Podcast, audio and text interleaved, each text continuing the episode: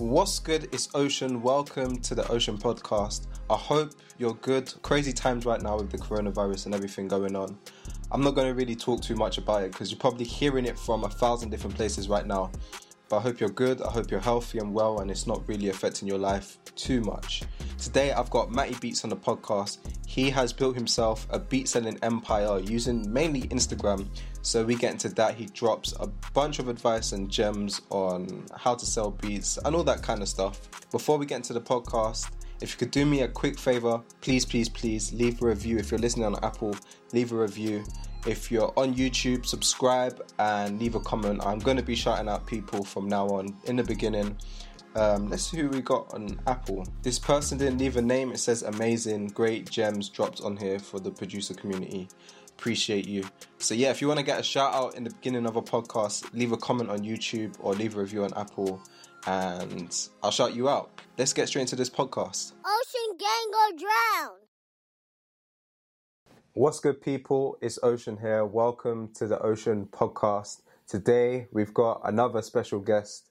We've got Matty Beats. What's good, bro? Hey, what's good? Appreciate you having me on, bro. Hey, thanks for doing it. Thanks for coming on. How's everything sure. going, man? Going good, man. I uh I just moved to uh, Philadelphia, which is like the city near me, with uh, my manager like two weeks ago. Oh, sick. Uh, so so we're just getting settled in, going after it. But yeah, everything's Yeah. been good, bro. Building like the the empire. I see. Yeah. Yeah, you already know, building the empire. Perfect way to describe it. Yeah, that's or sick, trying man. to at least. Where where Yeah, appreciate you. where where you from originally?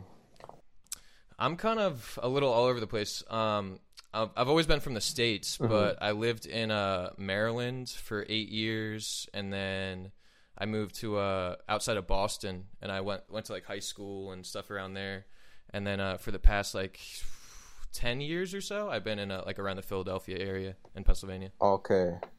Yeah, because I was wondering like what what made you move to Philly?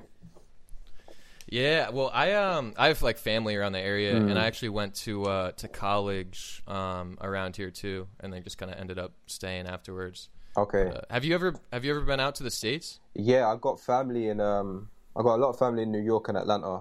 So I've been those places quite a few times. Hey. And then I've been like LA once or t- twice maybe just like just to try to do my industry shit but it didn't work. Yeah. How did you like LA when you went out there? So you went out for music and stuff when you visited? yeah. Um I like LA like the place. Like it's a very nice place. Yeah. The beach, the the mix of like the city and that. But I don't know. I don't love it that much. There's a lot of I'm not gonna lie that the traffic is a big bummer. Yeah, yeah, I feel that. I, I when people say, "Oh yeah, LA traffic is bad, it's bad," I'm thinking, "Oh yeah, whatever." Like everyone says their traffic yeah, is bad. Yeah, sure. Everyone says traffic's bad. Yeah. But then when I'm like, I, I mean, when I when I, I took a Uber right, and on the map it looked like Yeah. it was super close. I was thinking, "Oh yeah, I'm gonna get there in half an hour." Hit the the freeway, and you're stuck there for like two, three hours. Oh, it's so long, man. Damn, damn, two three hours in an Uber. Do you uh do you know Ed Talenti? Yeah, yeah, yeah. Um, I, I was hearing, uh, I think on a Kyle Beats podcast or something when he was on there, he was saying um, he lived out in L.A. to do music, but Mm-hmm. he didn't like become successful and take off until he moved back to Italy. Yeah. which is ironic because it's like people are always like, I need to go to L.A. That's where I need to be to like be successful. Yeah, yeah. But uh, apparently not. I guess uh, if you're if you're trying to, it, it- I guess it has like its benefits in that. I, I I went just kind of on like a like a holiday networking trip. It wasn't like a, a long thing. It was just like a week in it. But um, Got you. I, I think like it's got some benefits if you want to go there and proper like mingle and network and try and Yeah. get to the industry. But I mean, with the internet. You don't really need exactly. to do that. It, I, I guess it depends on your goals, isn't it? Yeah, for real. I mean, we're networking right now and we're across the world, so Exactly. Yeah. it's like don't need that.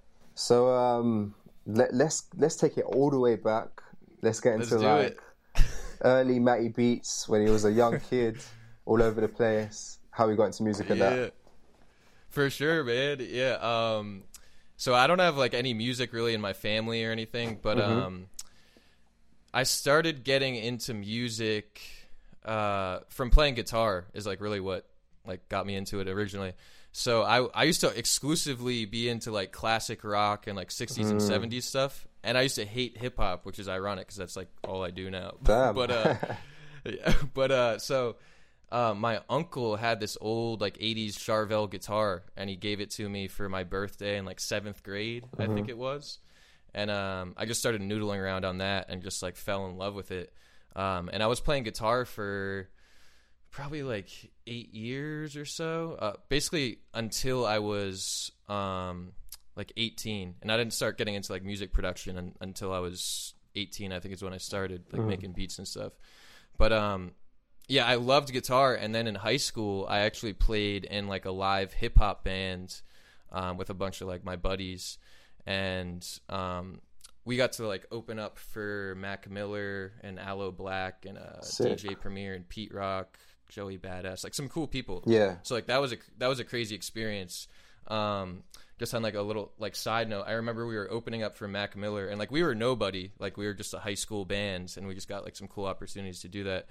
But so I remember like our lead singer is this kind of like this Asian dude, Mike uh, Michael June, and like we don't look particularly like sick, like we're famous or anything. But I just remember like the first song, he went up to the front of the stage and put his foot like on the PA system at the front, and all these girls were like trying to touch him, screaming, and I was just like playing guitar in the background, like what is going on right now, bro? Like what is this?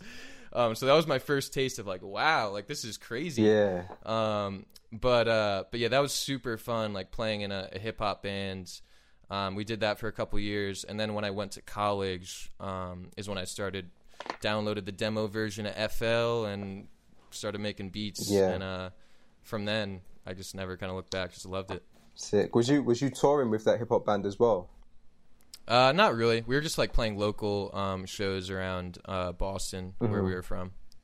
But, okay. Um, yeah. And then so you got the the the FL Studio da- uh, demo. Did you just start Yeah. making hip hop beats right away, or was you like trying to do some other stuff? Uh, I was I was into hip hop at that point. Probably in like high school, I started to get into hip hop. Um, so when I started, I was doing like hip hop beats. But um, yeah, I was messing with the demo version of FL, and then uh, I started to get serious with it. I was like, all right, I want to buy an actual DAW. So I went to uh, Guitar Center, and I was like, hey guys, like, what's the best DAW to use? Like the most professional one? And they're like, Pro Tools. It's the industry standard. That's what you should use. Yeah. So I bought that, and then um, I just learned it. So I So kinda you never, just switched back. from from FL straight to Pro Tools. yeah, and making beats but, in uh, yeah, and people always look at me like I'm crazy when I'm like I make beats in Pro Tools because I guess it's not a common thing. And uh, yeah, I kind of wish I had either stick uh, stuck with FL or Yeah. done Ableton or Logic or basically anything else. But uh, but Man, it's all good. I kind of learned how It, it's crazy how um do it. because I got quite similar advice to you. I downloaded like a cracked version of FL Studio ages ago when I was in my teens, and Yeah. then I, I've explained this before in the podcast. But basically, I went to like um like a kind of like a mentor, a, a guy who was doing really Yeah. good stuff with music production, and I was like, "Yeah, I just got FL Studio. I'm about to cook out some beats with that." And he's like, "No, you cannot use FL. FL is like super unprofessional. You have to get Logic." And at the Yeah. time, obviously, um, there's no way I'm gonna get Logic. I don't. There's no way I can afford a Mac. So, Right, so I'm just like, oh damn it! If I can't get Logic, then I just can't produce. Wait, can you only use Logic on Mac? Yeah, I Like think do it because it's an Apple. It's a, and I'm sure you could probably find like a way to hack it and get Logic on PC. I don't think it would run properly, but Oh, damn, yeah, it's just a just an Apple. It's an Apple thing in it. Apple software. True. So did you buy a Mac just to get Logic too? No, so I got into production super late, like properly. Yeah. So I kind of like dabbled in it a bit when I was a teen, but then I came full circle when I was 20, and I already had a Mac by then. So I just got Logic Oh, because true. it made sense at the time. There wasn't um, there was FL Studio on Mac at the time, but it wasn't like a stable version. It was still trying to figure it out, so it just made sense to get Logic. So that's how I kind of started with Logic, I guess. Yeah. But man, if you're using Pro Tools at that time, there were- there must have been you must have just had to figure that out yourself because there was Yeah, there's there- definitely like not much information on making There's beats no that. tutorials, like nothing. Yeah, I, I like so I started making beats in like 2010. Mm-hmm. So that was like before like the beatmaker community was really even popping off. That was still like in SoundClick days. if you Yeah. know SoundClick. Um, so you had no tutorials, like nothing basically. So every little thing to learn took forever. Yeah, these producers out here blessed nowadays with For uh, with YouTube. Especially if you're FL Studio. If you're making trap beats with FL Studio, you literally have every single every single thing that you can need to learn on YouTube. It's right For there. real. Yeah.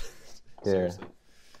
But um so yeah, you so you got Pro Tools and what? Did you just like start making beats um for rappers or how did that go? Yeah, so um so I just started messing around making beats and uh I was living in like the dorms at my college at the time. And like no no there weren't really any serious rappers there, but like there were a couple kids who freestyled and stuff.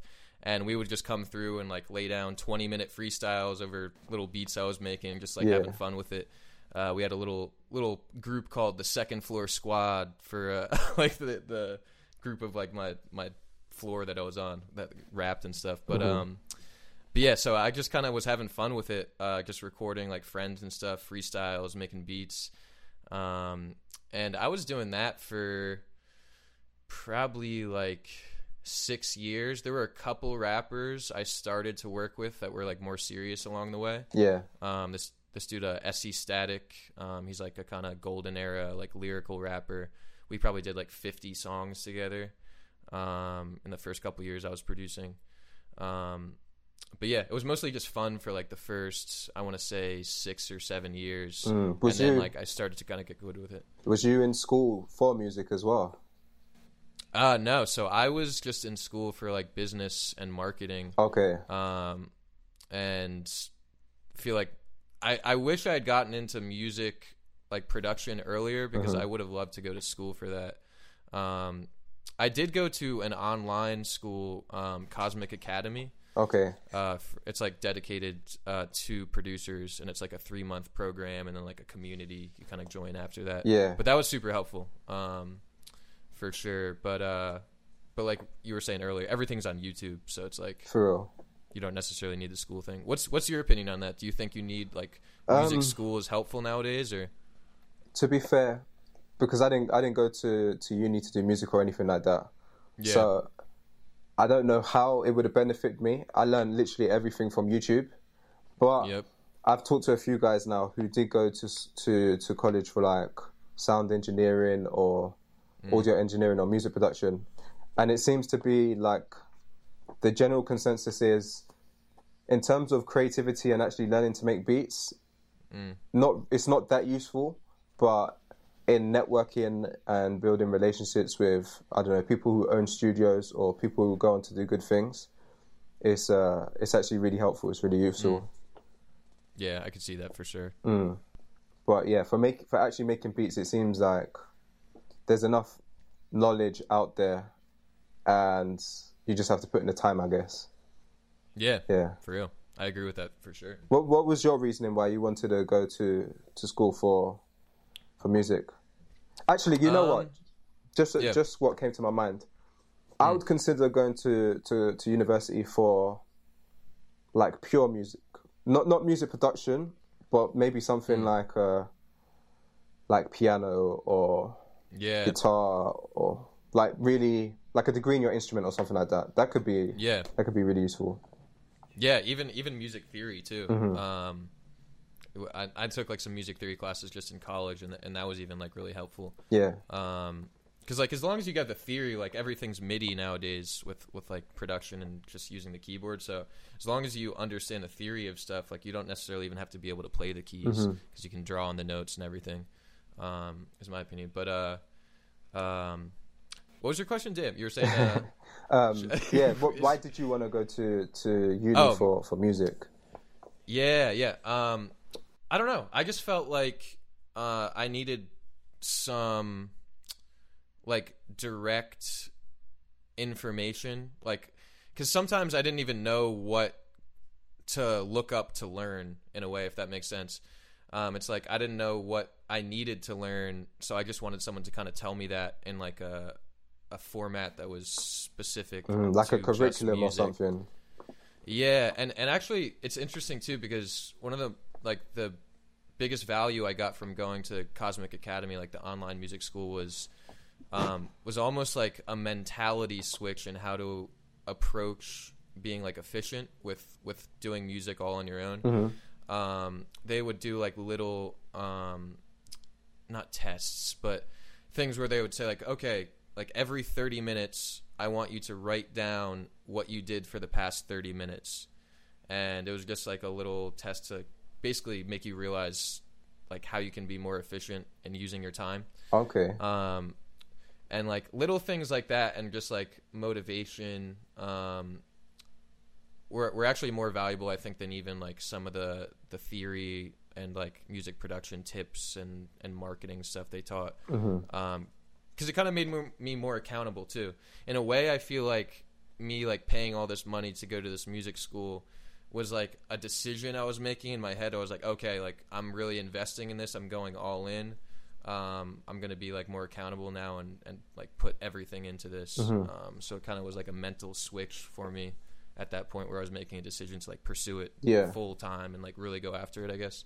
Um, but yeah, I don't know. Like I think you can learn everything off YouTube, but I, I definitely did get a benefit um, in terms of just like really making a decision. Like I'm I'm going after like this. I'm in, I'm making a decision to invest in my craft. Uh, uh, if that makes sense, but Yeah. Was this online or did you, was this a physical place that you had to go? Oh, it was actually online. Um, so we would have like like uh, video chat sessions uh, like twice a week um, on different topics and stuff. Um, they've got a super valuable uh, Instagram page too. Um, just like giving valuable tips and stuff to producers, uh, Cosmic Academy. But, um, but yeah, I don't know. Um, I don't think it's like necessary though. Okay, yeah, I feel you. So when when did you finish Cosmic Academy? Uh, so that was, I want to say three years ago. Okay. Um, yeah, so I finished that three years ago, and then they just have like an ongoing community uh, where like all the alumni, like students who went there, like there's weekly like feedback sessions where we all like show each other beats and songs and give each other critiques and stuff, um, and like a community where you can ask questions like anything you are wondering. But yeah, so that was about three years ago. I finished that. Cool. So, I think a lot of people know you through through Instagram and like your high energy videos and that. For sure. you definitely got like a a unique style on there. I'd say. Thanks, man. Um, yeah. How did how did you get into, or like what made you decide to start uploading Instagram videos? Like how did that all start? Yeah, so I think I I was just a fan of a lot of um, Instagram and YouTube producers. Um, like a couple years ago, when I started thinking about it, I was watching like you know a lot of Kyle Beats and Pat Ryan, uh, those type of people, and then I just like from seeing them and how cool the videos were, I just saw the opportunity, um, like the value having like cool videos could provide like as a platform to showcase like what I'm doing. Yeah. Um, so I used to like skateboard and stuff too. So I used to do a lot of like video editing and filming for that type of stuff. Um, so I ended up buying like uh, a Canon SL1 camera and just basically started doing beat videos. Um, like you know, recording um, just me doing like the kick and the snare and stuff Yeah. and yeah and that, and that like it didn't really start taking off at first it was like a slow process but uh i started to learn and like get more interested into the video editing side of things and that like started to, to become like my differentiation i was like oh wow i can do like all these cool like video effects and transitions and like hits that align like with the kick to make it like more interactive Yeah. um, and I started to get like interested in the video editing side of things and incorporating that. Uh, and that was like started to like become my thing per se uh, for how I do my videos.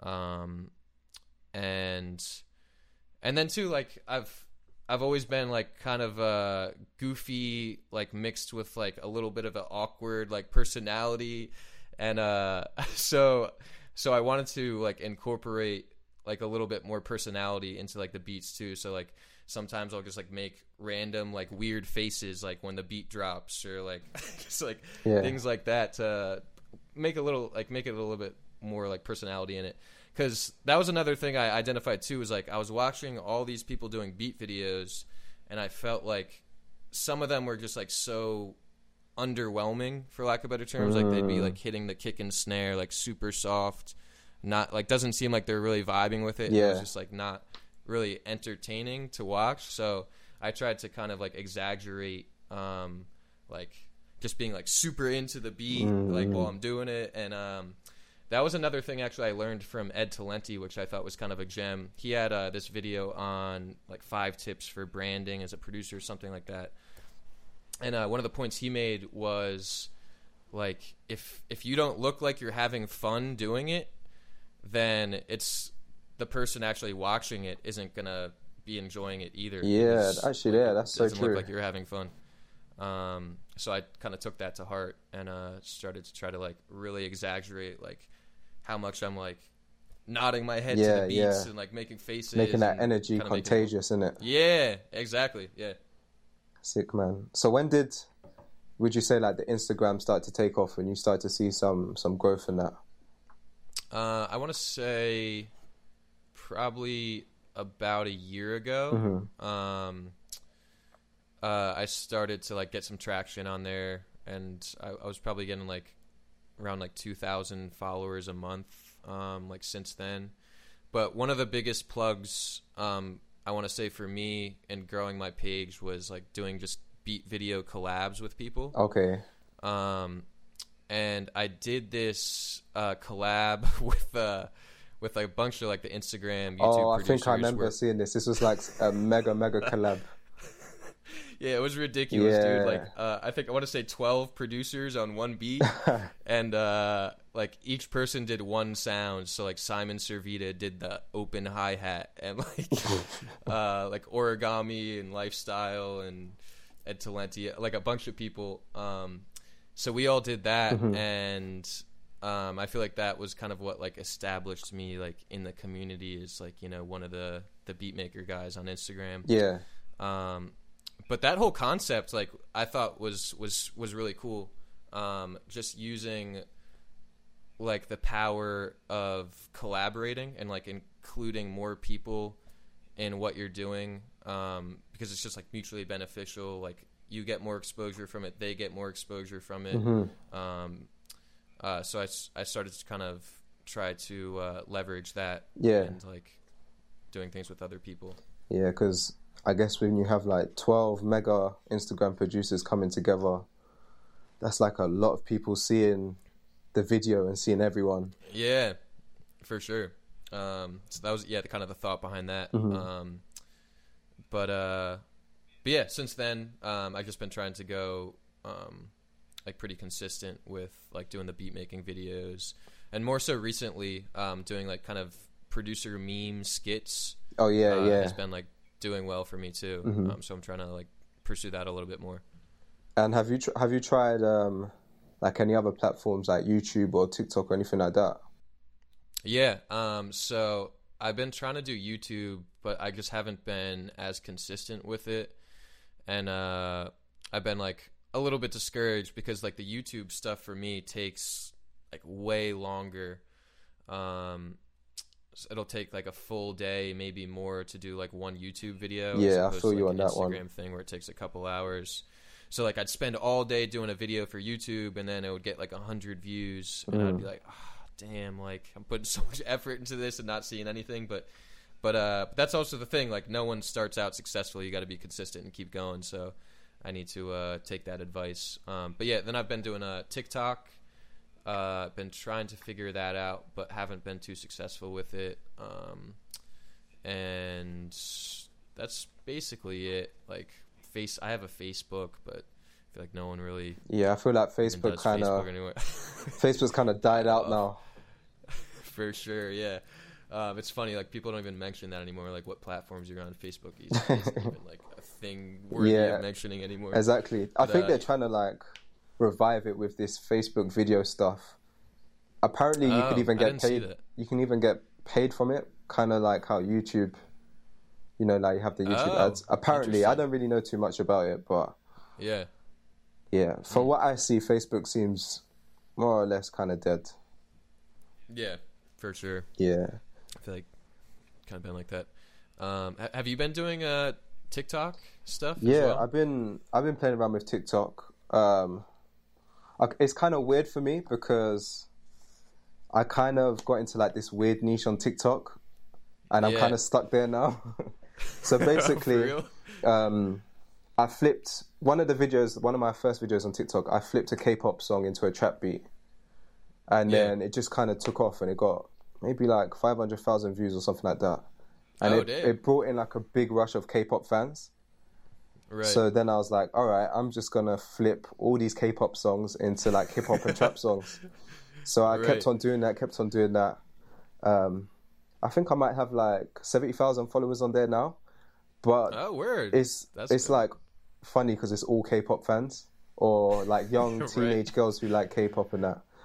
So Yeah. on my Instagram now, it's a mixture of people following me from YouTube who are like, I'd say ninety five percent of them are guys like eighteen to twenty four, like music production or are music producers themselves, Yep. and then a big contrast to like teenage girls in Brazil who like K-pop. and follow me for the remixes. So yeah, it's a bit of a mad one. I hear you. Uh, How, what would be your feeling if you just like blew up on the TikTok stuff from K-pop and like that's what you were known for? Would you be upset about that? You Nah, I like- think that's kind of cool. You know what? I, Yeah, dude. It's not. I'm not like a huge K-pop fan. I couldn't tell you like what this, this, and that is, but yeah. it's kind of cool. Like, I, it would be sick one day to get like a K-pop placement or something like that. Yeah, for know? sure. K-pop's huge too. That yeah, be a sick and their, their fans are like hardcore fans, fans, fans. You know what I'm saying?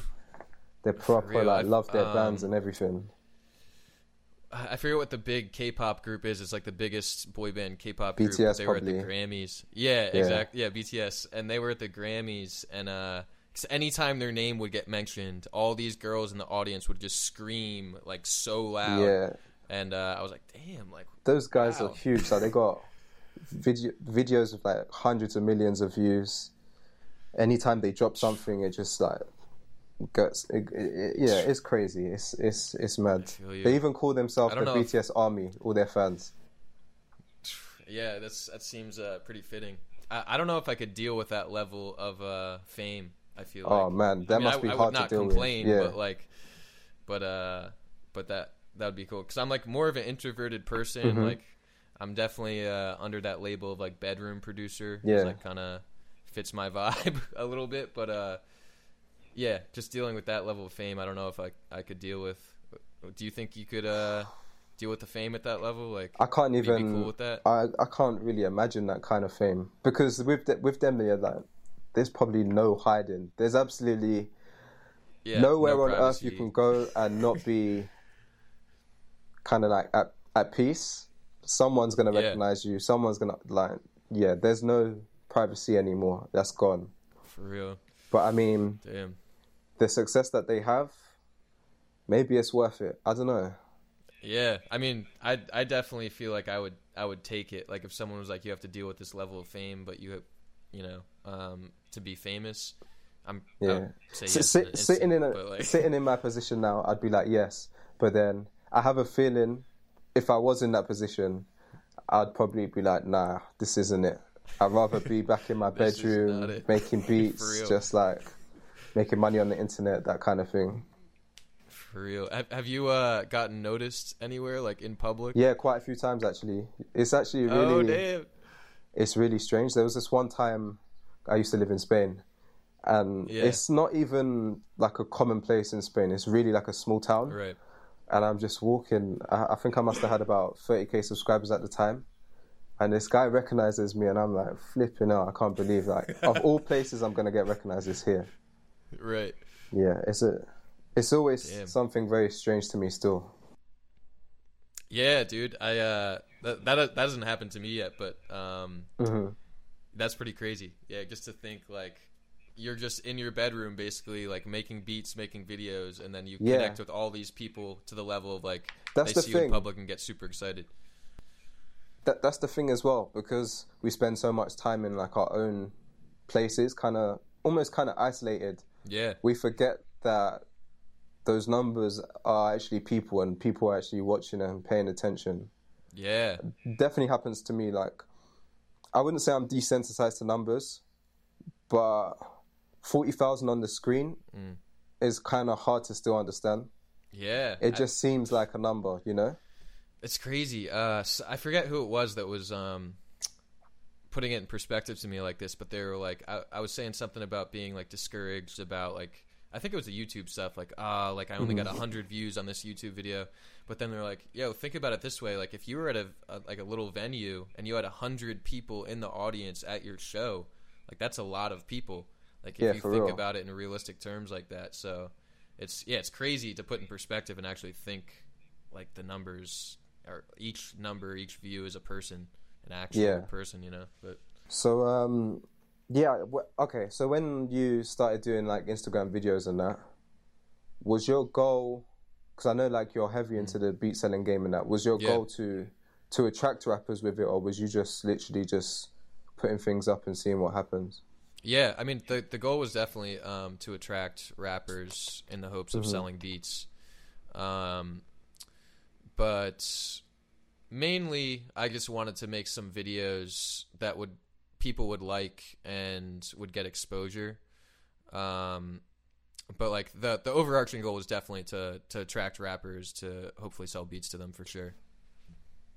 And um, how long would you? Because like, people always ask me Mm. like, how long did it take you to sell your first beat or make a living off of selling beats? Would you Yeah. say that it was quite rapid when you started posting videos? You started getting rappers DMing you and buying beats kind of right off the bat, or it took took a ti took uh, quite a bit of time. It it it took time for sure. Like, so when I first started doing the Instagram videos, um, I wasn't getting a lot of inquiries like from rappers hitting me up, Mhm. but um, it gave me I feel like content and like a brand and a platform to actually hit up rappers myself and like have have Mm. something of value they can see like oh like after I hit them up and be like hey interested in working with you they see I have these videos um, and that that made it a little bit easier for me to like get in the door to build relationships with rappers so not a lot Yeah. of rappers hit me up like off the jump like coming to me but having the videos and stuff definitely made it a lot easier to like connect with rappers um, myself like actually hitting them up directly um, Yeah, but uh, I feel but- like yeah yeah. Go ahead. oh no I don't, I don't even know what to say you can go I- feel like um, there was a time on Instagram, like a little golden era before Yeah. all these producers came on, that you could hit up rappers and they'll actually respond and buy beats. For real, dude. Yeah, I, I want to say like probably about two years ago is Mhm. when I, f- I first started doing the videos, and then um, in tandem I also started hitting up rappers on DM, and yeah, that was definitely a golden era because I feel like every single person would respond to me, um, and even if they didn't buy a beat, like you know, I connected with them and you know got their email address, got their info, Yeah. and um, but yeah, people were. I feel like definitely way more receptive. Um, like a year or two ago. Now it's a For more saturated. I remember one that there was a time where like I was super desperate to sell beats. Yeah, and I'd hit up maybe let's say hundred rappers a day. Yeah, and then out of the hundred maybe seventy will reply and out of that I'd get a few sales in a day and I'd be like super duper happy because I made some money. But as time went on, you see like loads of bots. You'd see if you go into like a rapper's post yeah, in the comments, if there's 10 comments, eight of them are producers like, check your DMs, I'm trying to work with you. Like, I make beats, blah, blah, blah. It was all bots that just like invaded the platform man, and started taking over. Seriously, dude. I uh so many of those automated comments and like I can't even hate too much because I was doing the same thing. Uh, do you know Yeah. uh do you know Jarvee? The like it's like a bot uh you can use for auto commenting Okay. and stuff on Instagram. Nah. It's yeah, this software called Jarvee, and I, w- I was using that to uh, do literally the exact same thing when I first started out. It would do like Yeah. I'd set it to comment automatically on anyone that tags their videos with certain hashtags like unsigned Mhm. rapper, up and coming rapper, um, and then it would just kind of say like something generic like like hey like love this this is like super fire, um, but like what I kind of realized was there's really no shortcuts to like doing this. The Jarvee stuff, I feel like it just hurt my account and like put it into Mm. spam. Like I feel like Instagram just started labeling my account as spam because I was doing all this kind of sketchy stuff with bots. Um, and I feel like everyone is always looking for a shortcut too. Uh, it's like how Yeah, can I get sure. here quicker or just like have some little cheat code to like getting to the top, but there re- I feel like that really doesn't exist. Like you would be doing yourself more of a service if you just like put the work in um, to just go after it like Well, the 100%. old-fashioned way. Um, Yeah. would be my advice because there really aren't any shortcuts. I feel like. And even when you take a shortcut, more than likely you're gonna have to come back and redo that step. Yeah. So, um, and even so, like when you do, when things take long, it lasts longer. It's Hmm. more, in a sense, worth it if that makes sense. Yeah, and and it actually gets like ingrained in your head, and you really learn it as opposed to just like it's like I guess uh, like the analogy would be like in school too. When you like cram for a test like the night before, like you might remember the stuff the next day for the test, but in the long term, like you're not gonna re- remember that stuff. Um, so like putting in the work is I guess kind of similar. Like it you know sets you up to to be successful in the long run as opposed to just like getting the short term benefits. If that makes sense. Yeah, for real. Did you um, did you ever do the type beat thing on YouTube as well? No, I uh, I did like a couple type beat videos for YouTube when I, I was first starting out. Um, but I didn't really gain a lot of traction. I wasn't consistent with it either. Um, I was also looking too, um, how you have your pages separated. You have like your beat page on YouTube, and then like your page with like all your like videos you do and stuff. Um, I've I've had this like uh, debate or wh- whatever you want to call it with uh, this guy Crackalack. Um, he's a producer as well. About like if you should separate those pages, um, Yeah. or if you should just have all your beats like on the same page. You have all your videos you do and stuff for your brand. Do you? What's your opinion on that? Do you think it's valuable to have it separated? Or I think is yes and no. I can see why you would want to hmm. have it on the same page because you'll get more views yeah, and it could trigger the algorithm to push it and even get more views and reach more hmm. people. But the reality is on that on like my actual page where I'm making beats and vlogging and all that kind of stuff, yeah, they're not going to be the people who are going to buy beats most of the time. right. they're not re- a small section of them are rappers, but most of them are there for me are there to watch me actually making the beats rather than just Yeah. like hear the full beat. I'd rather just have it separate away from that channel just to to isolate it and be its own thing. Yeah, it But makes to be fair, to be fair though, I'm kind of ejecting myself from like this beat selling game online. yeah, So that page that is um like has all my type beats and that. Yeah. I'm taking all of that down and I'm just switching it to the podcast page now. oh, damn. Okay. Yeah, What What's the uh, the thought process behind that? You just want to like kind of be done I with don't. the. I just don't want to. I don't want to be in the beat selling game. I can't be bothered to do the beat leases and all that because it's Yeah. like people underestimate it. That is like a, a proper business. You have to be For on sure. top of that. Like you, you have customers to keep happy and fulfill and on the promises and make beats and yeah, it's not it, it's great but it's just not the business i want to play in it's i'm trying to focus on something else yeah, man. Yeah. I mean, that's that's a dope like position to be in too. Like where you can, you're just kind of at this point now where you can focus more on the brand as opposed Mm-hmm. to like having to do these. Because that's been a struggle for me too. Is like um, right now I'm at a point where I've been doing music full time for like a year and a half, and it's like I need to make this money to pay rent. I need to do this. So like I'm putting in a lot of situations where like otherwise if I didn't need to make the money, I probably wouldn't be doing some of the work I'm doing. if that makes sense. Mm, yeah i feel you Um, yeah But uh, but yeah, that makes sense with the YouTube channel. It's like because one's kind of dedicated. The audiences, rappers for the type beat stuff, and the other one with like the tutorials and vlog stuff. But I could like, I could definitely see the argument of why you would want to put your Yeah. type beats on your main channel because you still reach you. Let's say you have a channel that has two hundred thousand subscribers Yeah, and a beat channel that has a thousand. On that two hundred thousand, if you post your beat, you probably still reach more rappers than you would do on the thousand Mm. on yeah, that's But- true. Yeah, brand at the Yeah, same time. Yeah, it's it's up to it's up to to you which which game you're trying to play. I Yeah. guess. Yeah, That makes sense. But would you say like beat selling is your major thing then?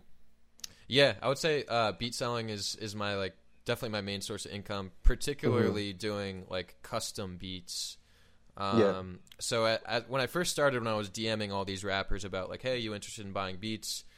Um, I started to see like a big appeal for these rappers like wanting to work with an actual producer like from start to finish on a song instead of just like buying a Mm. beat it's impersonal they put their vocals over it and then like maybe never talk to the producer it seemed like a, a big appeal to these rappers like they want to be like a, a dr dre and eminem or like um like a uh, a 40 and a drake like Yeah. situation so i started to kind of see that as something these rappers were really interested in i was like damn like I like I like doing that too because Mhm. I want to like build relationships with people and actually work on songs as opposed to just like sell beats and you know never hear from again.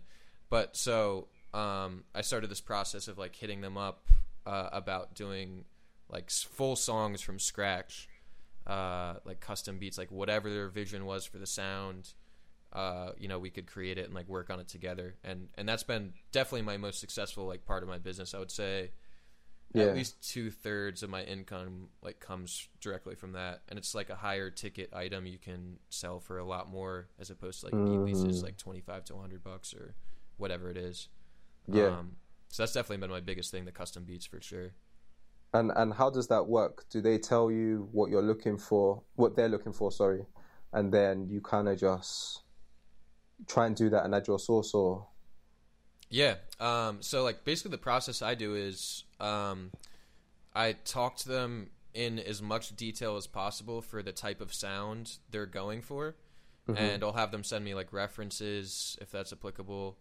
Um, and then once we basically establish like exactly in as much detail as possible the sound they're going for, then I'll like cook up like probably like five to ten melodies, and I'll send them like melody options that are like catered to that that sound they're going for, and then Okay. basically they pick a melody uh, that they like and they think fits what they want, and then I'll basically like build the drums and the rest of the beat from there. Um, So I Mm. kind of split it up into like two things, like uh, first establishing the sound they want, then picking the melody that they think fits, and then I build the rest of the beat from there. It's kind of like the three step process, if you want to. okay, yeah, simplify that's it. actually kind of smart because I guess that kind of reduces them coming back and being like, "Nah, I don't like that melody. Let's switch it up again." Yeah, exactly. You kind of like take that out at the, at the beginning. For sure, yeah. Because when I first started doing that, I would be like, "Okay, I think I know the sound you're going for." I'd make the whole beat, send it to them, and they'd be like, "Uh, like I'm not really feeling like this. It wasn't exactly what." I... So for sure, like Mm. having the melodies and having them sign off on that in the beginning is like, "Okay, I like this melody." Then yeah, it definitely reduces them like coming back and saying, "I don't like this" or "It wasn't what I was going for." So it's like a kind of step process where they sign off on things like every step of the way. Um, Yeah. And do you do the the mixing and mastering for them as well?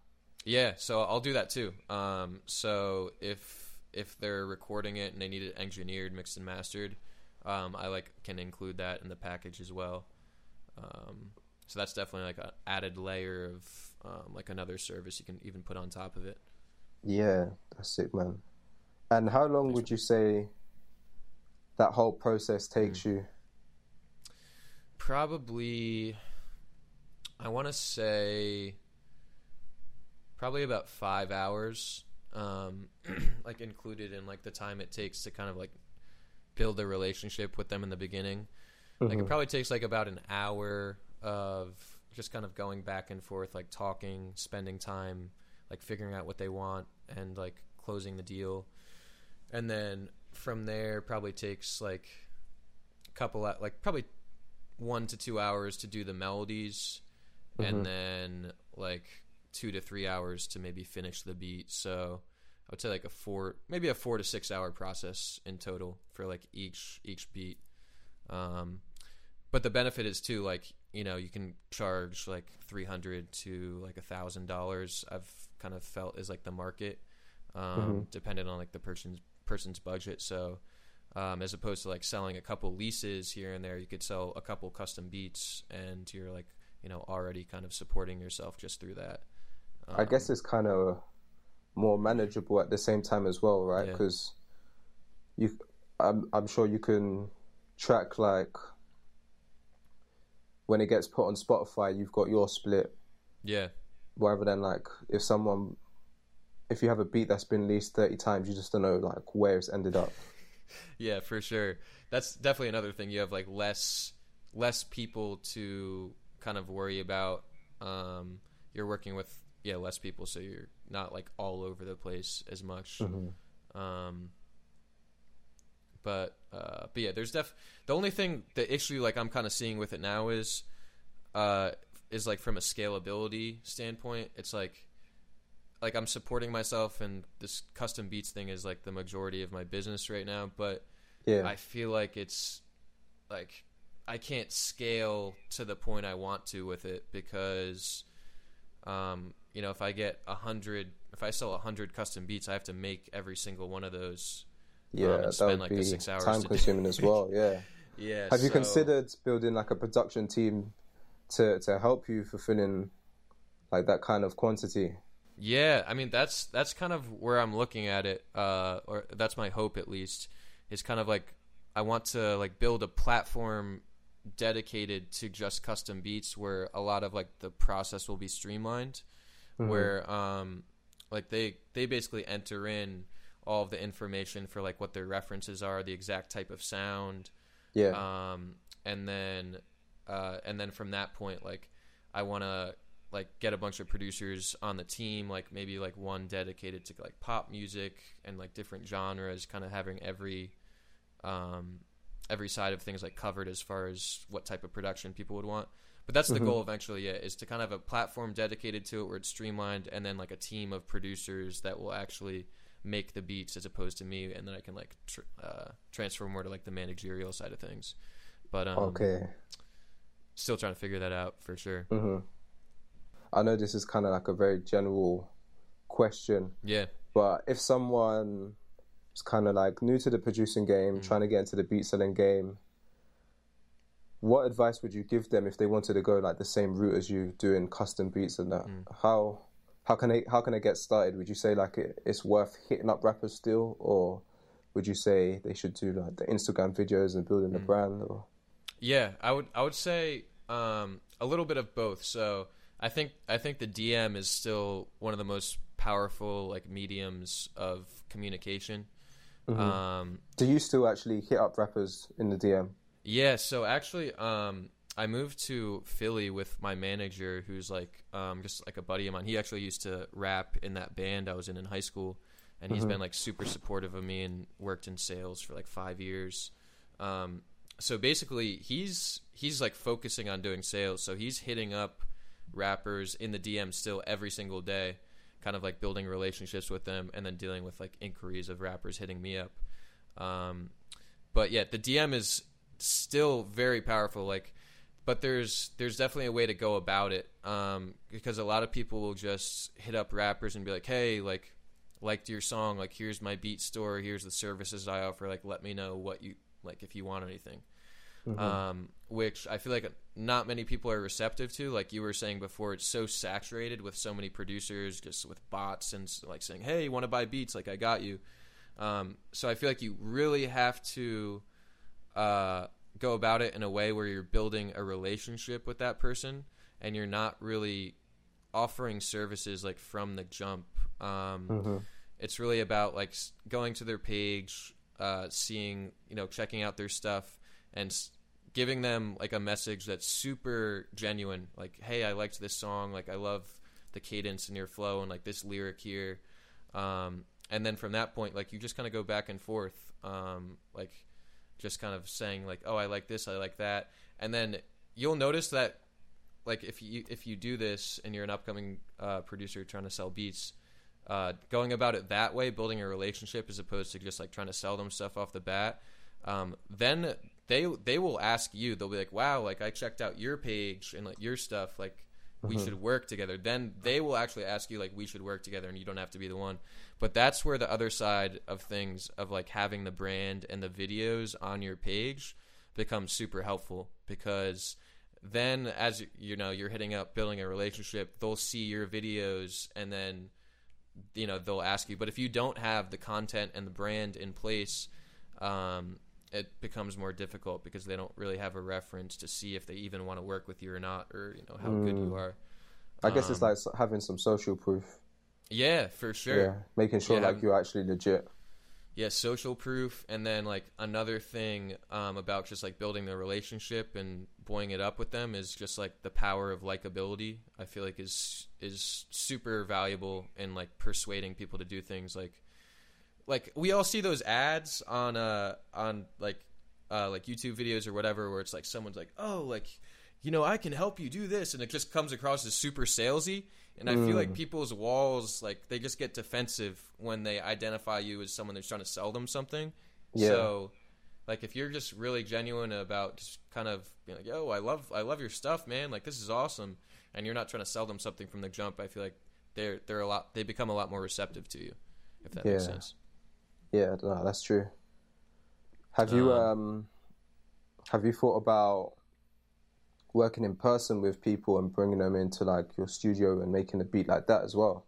Yeah, I've actually um, just started to do that um, since I moved to Philly, like the past couple of weeks, um, and, and that's that's definitely a cool process too. Um, I'm just trying to find like more people in my city, and I'm kind of Yeah. new here, so. Um, but that's something I'm trying to do as well, for sure. Like work in person with people. Yeah. What's the scene like in Sydney? Uh, Sydney in Philly. uh, it's actually pretty cool, man. Um, it's it's definitely not as hype as like New York or LA in terms of how many people are doing music, but um, there's definitely a big scene here, and uh, there's there's this cool place, um, this studio called Rec Philly, and um, it's Rec stands for Resource for Every Creator. And Okay.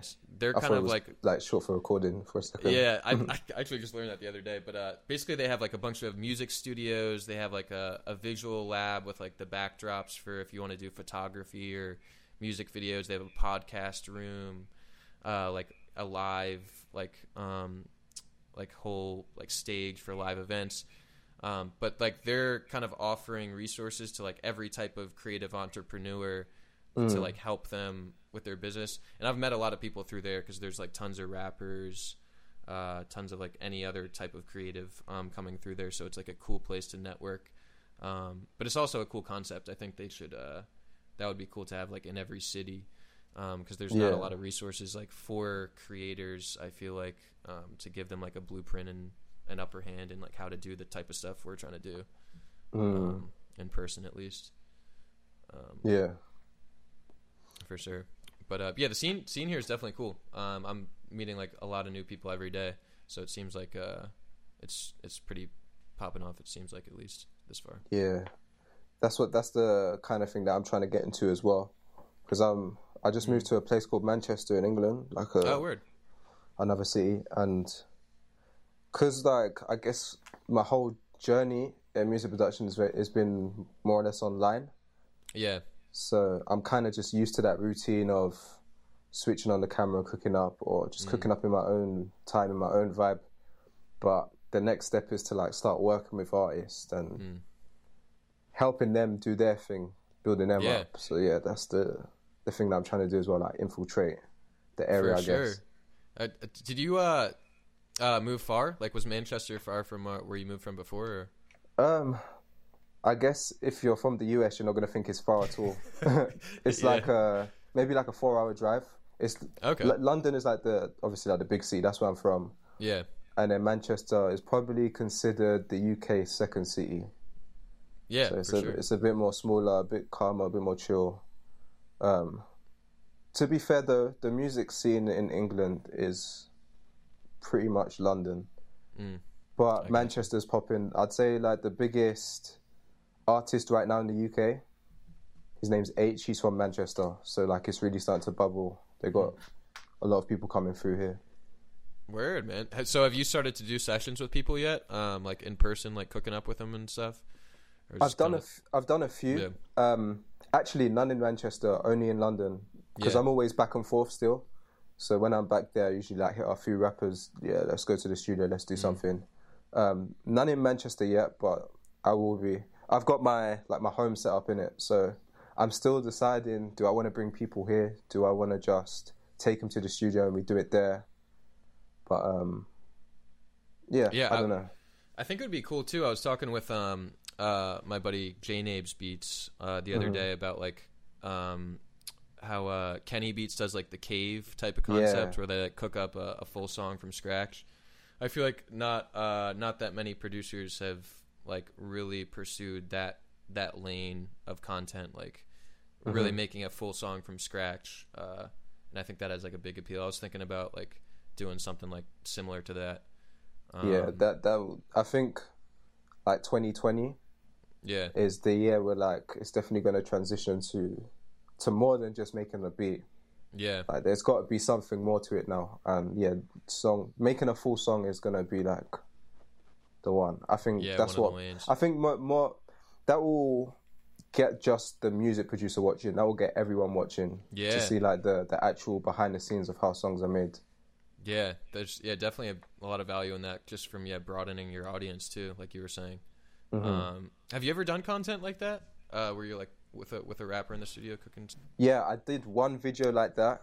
Um, I think it was taking a subscriber to the to the studio, and we made Oh damn! yeah we made a. We, he came all the way from Belgium to London. Like he just hit me up and he's like, "Yeah, I want to do it. Come from the come from Belgium." We made a, uh, a full song from scratch, and it came out sick. I also done I done Hey. another one with a subscriber, but uh, my brother was filming it and he didn't put the camera settings properly, Yeah. So it didn't come out. so we, I couldn't put that one on YouTube. But it, I True. I plan to do that again for sure. Like I got a few ideas. I might even just make a song myself, to be honest, and see how that goes out. Mm. Yeah, dude. I've uh I've been super inspired by seeing like all, all the producers in the community like putting out their own music Yeah. with their own vocals, like Simon and um, Kyle Beats and all these people putting out and their own the, vocals. Everyone's like, doing like really damn. well with it as well, and it's like really good music yeah. coming out.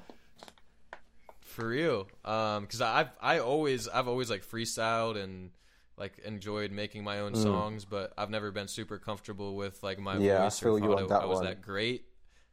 so like, um, I've never wanted to do it, but like seeing all these people origami Yeah. too, and all these guys like in the community doing it, like makes me feel like yeah, like why not, man? And like I'll post little videos to Instagram with my vocals on it just for fun, Mm-hmm. like and kind of be like ah nothing serious, but but uh, even seeing the feedback from that that it seems like a lot of people are like oh where can I listen to this? I'm like wow like maybe I should put this out. Mixtape coming soon. Maybe Matty Beats mixtape, yeah. Matty B's mixtape, yeah. Um, but yeah, is that something you you you're thinking about uh, doing in the future? Uh, I'm I'm stuck in like two minds. I really want to do it, but Yeah. I really don't like my voice that much. So once I get over that, then it's not gonna be an issue. Like I'm just gonna start putting out songs. But yeah, I don't know. I feel like I just every time I go to record and I listen back, I'm just like I'm not feeling it. I I definitely relate, man. That's exactly how. I feel.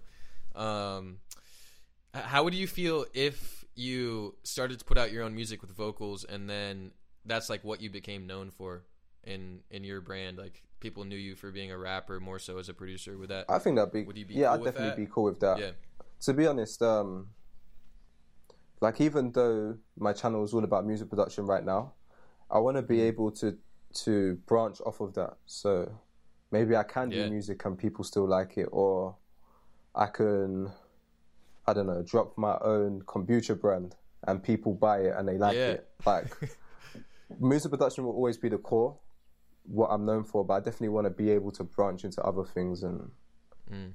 not just be known for just only one thing, only making beats, Mm. if that makes sense. Yeah.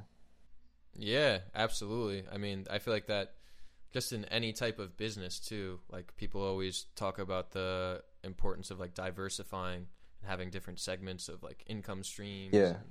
Um, so I think that's just smart in general. It's like using your your platform to, you know, grow even more into different segments. Uh, super, super smart. I'm trying to kind of figure that out too, Mhm. like what my different branches are gonna be. Um, but yeah, that's definitely the wave. For yeah, sure. I feel I definitely feel like the the music producer niche on YouTube, if you call it, um, it's Mm. gonna start moving away from just making beats. I feel like yeah, in the beginning, it's that's good to kind of build your audience and get music producers watching and that, but as with everything, it gets old after a while, and you got to evolve and try and Yeah. do something else. So I feel like yeah, Kyle Beats is For definitely real. leading the way and taking it to like the vlogs and doing other stuff. And I Mm. think like yeah, it's definitely going to start moving in that kind of direction for sure. Yeah, I'm. Uh, I feel you because because even just being a fan of the beat making videos and stuff myself as a consumer, uh, I've started to get kind of bored with like watching you know some of the just traditional beat Yeah. making cook up stuff. So it's like I'm trying to figure out what the next next wave is going to be like, where you can kind of take the content to to like you know keep it interesting. Mhm. So I'm trying to figure that out. But do you, do you have any uh, thoughts on what what the next wave is going to be for for a music producer community like content? Mm, I'm not. Guess I'm not. can't- I'm not 100 percent yeah. sure to be honest. I I think it just Yeah. depends individually what your goals are. Yeah, Yeah, because I guess some people, mm, some some producers will go doing their own music. Some might try and be like DJ Khaled and curate rappers to jump on their beats. yeah, Mm. Man, that, that's the beautiful thing, though. We, you just don't know. There's so many different ways that this can go because it's still so yeah, young. dude. That's that's honestly crazy too to think about because I feel like the beatmaker community is still like very new. Yeah, Um, definitely. like a it's been it's been like maybe a couple years i feel like since it's like really been established as an actual community and i feel like it's just growing um progressively and consistently so uh we're definitely in a good space like even producers like listening to this and stuff like like maybe feeling discouraged like oh there's already so many established people um like how am i going to get into this like you're Nah, still at like is- a very great time this is like the this best is time. still the golden era The best Yeah, time to jump in. Every single day that goes past is like is getting more saturated. So you just want to jump in as soon as you can, and for real yeah, you just got to figure it out, I guess.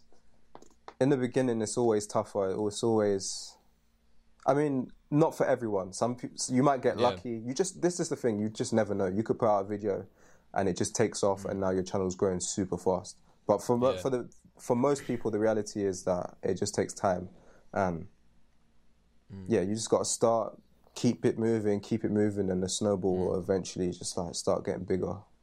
Yeah, that's that's great advice too because um, I just started doing consultations uh, like the past month, and the like couple consultations I've done so far. The theme I've seen uh, amongst producers is like they're procrastinating because they're waiting to have like all everything they need to like make the best type of content. They're like, you know, how, what's your lighting like? What type of camera using? What you know software using to edit your videos? And they're trying to have like all this stuff in place to like be perfect right off the bat until un, you know they're waiting to do anything until they have all that in place. So it's like you're not going to get anywhere. Nothing's going to be perfect when you start out. You just have to start and like that the experience of actually doing it and starting um, is more valuable than like trying to wait to get everything perfect Definitely. before you even do anything. For sure. I feel like those those people who wait and try and get like the perfect lighting and everything, they kind of compare themselves to, and there's nothing wrong with it, but they're comparing like their starting point to where top producers are, sorry, top YouTubers are at the moment. Yeah. But they didn't just start there. It was a progress of figuring it out. You have to go through a few different lighting setups to figure out, okay, this is the one that I like for my video, or Yeah, you go through a few cameras to realize, okay, that's the lens and that's the camera that I want for my setup. It's it's nothing. It's hard. It's very difficult to just start sick. You kind of just have Yeah. to you start shit. It is what it is, but Yeah. you it gets better. Like if you go back to my old videos, man, they're rough. my beard is like out of whack. My hair's all over the place. You can barely hear the audio. That's just how it goes, isn't it? You just have to keep yeah, moving. man. Exactly. Uh, yes, that I feel like that's that's definitely a gem of advice because that's a theme I've been seeing amongst a lot of people I'm talking to that are trying to do this. It's like they're just trying to have everything perfect before they do anything, and it's Yeah. like, you know, you're not going to get anywhere if you don't do anything. So you might as well start because we all start out as shit. So it's like, you know, Yeah, some action, I guess, is definitely better than none of a dream of just Yeah. being hopeful. You just start taking them steps, really. Yeah, and I feel like there's a big misconception in just like music in general. Um, like I kind of hate the term in a way of like, wow, they blew up. Like, the term blew up Mm. because I feel like in music, a lot of people think kind of that's what happens. Like, oh wow, they just blew up. Like it just happened for them, but uh, they don't see like all of the steps and all the hard work like For it real. took to get to that point. Um, so yeah, it's it's interesting. Yeah, that's definitely something that I guess even myself, I was very naive in the beginning. I always thought that Yeah, same. I'll just put something out and it would blow up. But you have to Yeah. put up many things for just one thing to blow up. It's kind of, it's almost like a numbers game. The more yeah, shots, for like, sure. I know this sounds kind of cheesy, but literally, the more shots Mm. you take, like one is bound to do good and push you in a push you a bit higher, I guess. Yeah, dude, I was uh I was I was in my fields like a week ago watching uh, some motivational videos and I was watching Denzel Washington like giving some commencement speech. and uh and he went off on uh some uh something about like the power of failure, but like one of the things he was saying is like Thomas Edison like had a thousand failed light bulbs and like the thousand and first try was the one that was successful. So it's like he never would have had the successful one if he didn't have those thousand failures before.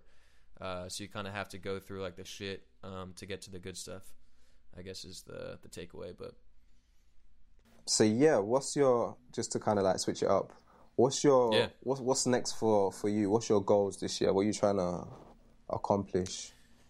Yeah, so for me, I am trying to number one, uh, just like build my brand and my audience uh, with like the content and stuff I've been doing.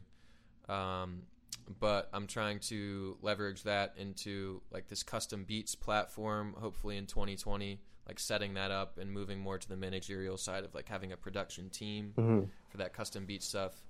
Uh, and then I'm trying to have more of an automated system for like my beat selling business for the leases. Um, like I'm trying to like get my click funnel stuff going. Um, and I'm definitely trying to release like my own music, whether that be like remixes, like you know the Eldre and Lujan type stuff, uh, stuff with my vocals, or just instrumentals. Like I'm just trying to get into uh, the streaming game, Yeah, and then also like I need to prioritize like putting out YouTube content because I'm trying to I'm just like all eggs in one basket for lack of better phrases in, in Instagram.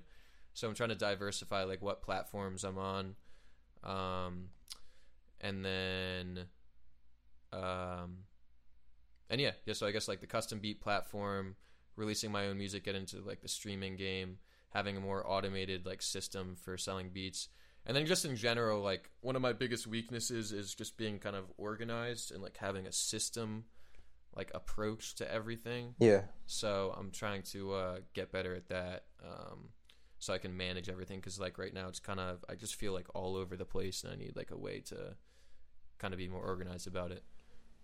feel you. I feel you on that one. Yeah, for sure. So yeah, bro. Um, I think that's like a sick way to wrap it up. Yeah, Let people know. appreciate you, man. let people know where they can find you on the internet if they don't know where you are for some reason. My guy. Yeah, appreciate you, man. It, like really honored to like you having me on. Hey here. man, I Um, appreciate it's- you it's taking your time to to jump on with me and, and do this. For sure. Uh, but yeah, if you're trying to find me, uh, it's at Matty Beats on Instagram, uh, at Matty Beats on TikTok, YouTube, uh, MattyBeatsMusic.com as well. But yeah, thanks so much, man. It's Hey, yeah, man. like, Thanks for doing crazy this. to me because I'm, I'm I've been a fan of you for a while. So like uh, anyone watching this, like it's it's wild. Like you can just be in your bedroom watching Ocean. Like damn, I love this guy's videos, and then you could be on the podcast one day. So I appreciate that, man.